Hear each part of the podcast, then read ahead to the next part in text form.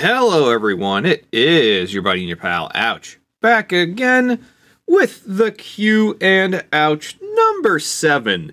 It's hard to come up with a different intro for all these when you do them in bulk, but here we are answering questions. If you have a question, hit me up on the social medias at just Aewch, capital J U S T, capital A E W C H or shoot me an email, aewch64 at gmail.com. And if you like what I do, think about a donation. Please, oh, please, oh, please. I need positive reinforcement. Just go to anchor.fm slash aewch and click the support button. With all that being out of the way, let's start with some questions. I need an intro button for this part maybe sometime later. Question 131 Do I have a favorite Walt Disney film? Ah, well, this is my joke. I have to say, it's The Little Mermaid. Because when you're four and you're exposed to a clamshell bra, you don't forget that. I mean, talk about C cups. Thank you, thank you, thank you. Yeah, yes, it is a great joke. Yes, thank you. He, yes, I know. Fantastic joke by me. Thank you. Here's my favorite part. When I tell that joke to females, the look I get is just, you're an idiot, and yet that's kind of funny. And I appreciate that look every single time. Now, the real answer, I think, is gonna have to be Toy Story. Just because of the idea that all of a sudden the the switch from regular hand drawn animated movies to 3D sculpted stuff like Toy Story that's mind blowing to like a 7 year old. It was at the time in the 90s because no one had ever seen something like that. It, nowadays, people see realistic stuff on their phone apps, so it's a little different now. But see, but Toy Story, I think, just for the aspect of the complete jump in technology from hand drawn to 3D animation, it just stood out because as a kid, you don't see that stuff. Granted, I was listening to like 50s and 60s from my parents on the radio. But that question, Toy Story, like the story still stands out and it looks really good. So I'm going to have to say Toy Story probably number 1. I mean, I've seen I don't know if you count Pixar. That's the only thing. Do you have to put an asterisk by that? Does it count? I'm not sure. But for the time being, I'm going to have to say the original Toy Story. Question 134. Do I disguise my emotions well? You know what? I think I do. Because I had to temper myself in school. Because, you know, long story short, you get a bad nickname, it's stuck with you. So I basically just had to learn to ignore everyone. So I got a emotional poker face like you wouldn't believe. So I know I just bring that shield down. You don't know what I'm thinking. And even if people did realize it, like if I'm angry or something like that, I'm not going to expose them to how I'm feeling, especially if it's not their fault. Like I have always said, energy travels from person to person. So if you're angry and you're being outlandish about it, you yell at someone, all of a sudden they're angry, and it just keeps going. So I have always said I don't let people know so that they don't get the bad energy or the bad angry emotions or whatever like that. So I've always tried to stop where my emotions are at solely so no one else feels the effects of it. And then I might have to skip this question or just fold it in with this one. Question 136 Do people think I'm nice or mean? It's hard to tell because I bring down the emotional shade and you can't tell. I'm just, you know, if I just stand there plain faced, folding, waiting for class to start, it's no one really knows what I'm thinking. Do I like it like that? To an extent? Because again, for the most part, it's not the per like if the person asking me a question, it's not their fault if I'm angry, sad, uh, untrustworthy, misshapen, whatever ha- whatever the question may be. So I always try to temper the emotions like steel so that they don't go to where it's undeserved, unrequited, not wanted, things like that. So to answer your question, I th- I think I can disguise them well. Question 139. Do I have a favorite magazine? Why, I can tell you for a fact, Read Only Magazine at readonlymagazine.com really does a great product there. Not just because I'm in it and I'm in every issue, but they do a great layout. It's it is a great retro inspired indie magazine dealing with video games and stuff like that. I have always been a fan. I am a writer for it. I love video games. It all fits together. ReadOnlyMagazine.com. Get yourself a digital Get yourself the magazine in digital or print format, depending on what's left. I don't know. But readonlymagazine.com, I get you, right? I'm getting paid $200 for this ad. You better believe it. Now, the real answer growing up, I did we did have a subscription to Nintendo Power. That was like one of those magazines. It probably didn't really say, "Hey, this game's kind of bad, don't play it," because it was all done by Nintendo. It did really good level designs, layouts, uh, strategies like that. Like that, that level was always really good. Like the only reason I know the first six levels of Banjo Kazooie is because I read those two issues over and over and over again because they had the strategy guides in Nintendo Power. As I grew up, it then became EGM, Electronic Gaming Monthly. I still have probably about 10 years worth of magazines sitting in my room right now. I kind of want to keep them because I think that can work for a project I might be working on. I'm not sure.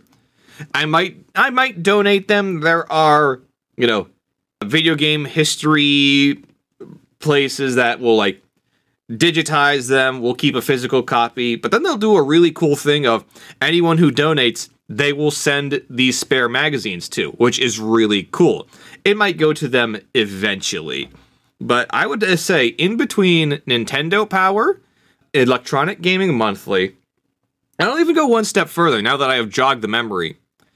A mid 90s, maybe early 2000s, there was a, I want to say a fan magazine similar to Read Only Magazine but I think all it covered was just Dragon Ball Z fandom. I know I had a subscription to that, but none of it was like it wasn't like an official Shonen Jump thing.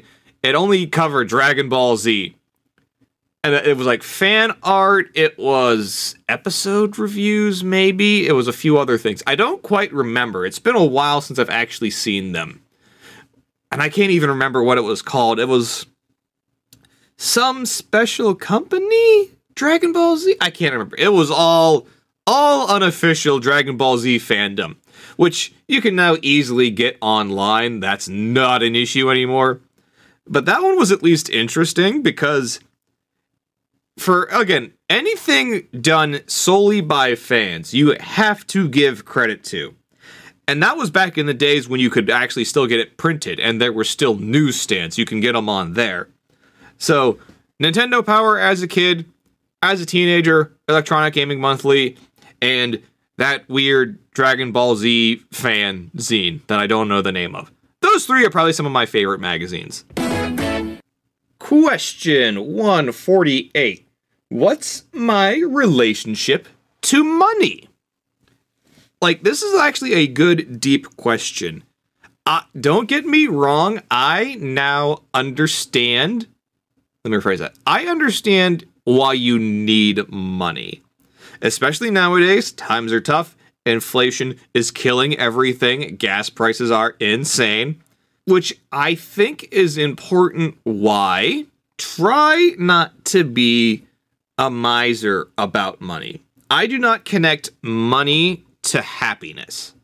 I understand you need money to cover your bills, buy food, things like that. I understand that, but I know I just can't leave and pretend that the kindness and goodness of people's hearts are going to get me through. So, but I do separate those two. Like, don't get me wrong. Would I love it if this podcast just started blowing up and I got sponsorship money? I had a bunch of uh, donators, you, you can find at anchor.fm slash aewch. Find the support button there. Don't get me wrong, I would love that. But the reason I do the podcasts or the articles I write for, things like that, is trying to get some appreciation for the artistic inspirations, aspirations, whatever. When someone says, Hey, I like your writing. I think you're funny. All that kind of stuff does more than, hey, you got a big wallet. Don't get me wrong, people will like big wallets because people are vain. Don't get me wrong. The only thing I can offer is being a sugar daddy. That's about where I'm at right now. There money has that power as well, but in terms of me and my spirit, soul, whatever you want to call it, my creative aspirations, those don't technically require money to do. Because I can tell you for a fact, whenever you I do these projects on and off all the time. I've done blogs, podcasts, videos, Twitch, the whole deal. Can money act as a positive reinforcement? Yes. I'm not saying it wouldn't.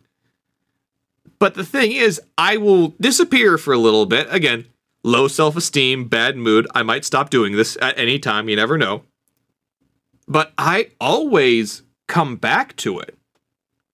And it's not like it's going to make the next project is going to make me any money whatsoever. But I'm still coming back to it because I feel as though I'm meant to, I have something to offer artistic wise, entertainment wise, something along those lines. You know, medium doesn't matter. It could be podcasts, it can be writing, it can be Morse code, whatever.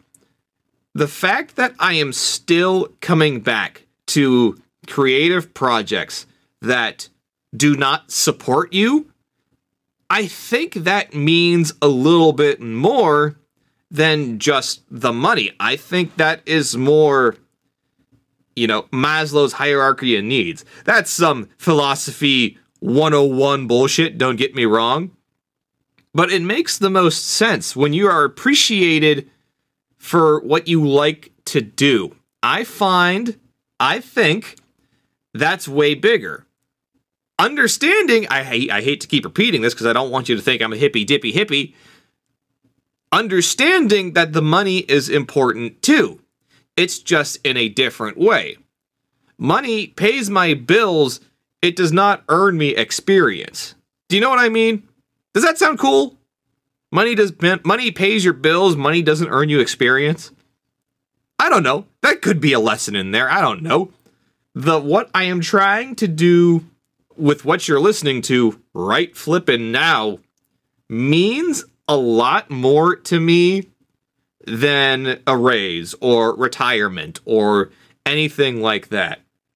Don't get me wrong, if I win the lottery tomorrow, you will never hear my fat ass again.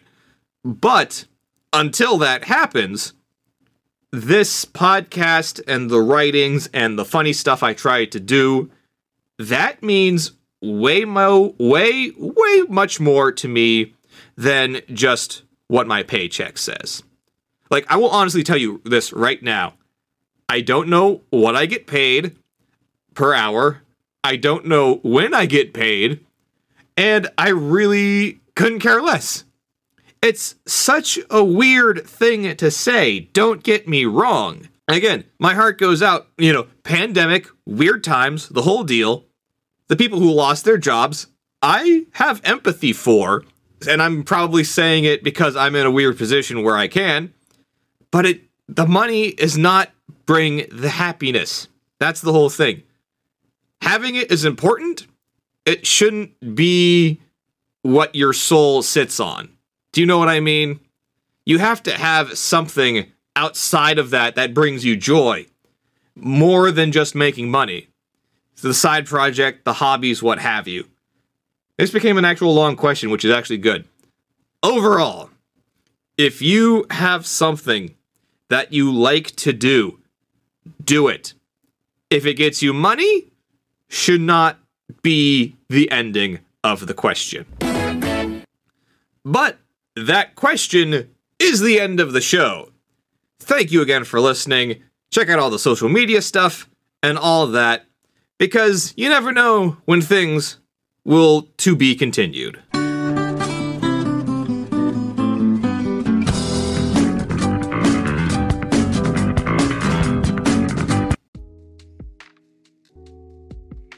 Well, that'll about do it for this time. Thanks for listening to this episode of the Aewchcast. You can follow me on Twitter, Instagram, and TikTok at Just Aewch. Capital J U S T, capital A E W C H. Or send an email to aewch64 at gmail.com.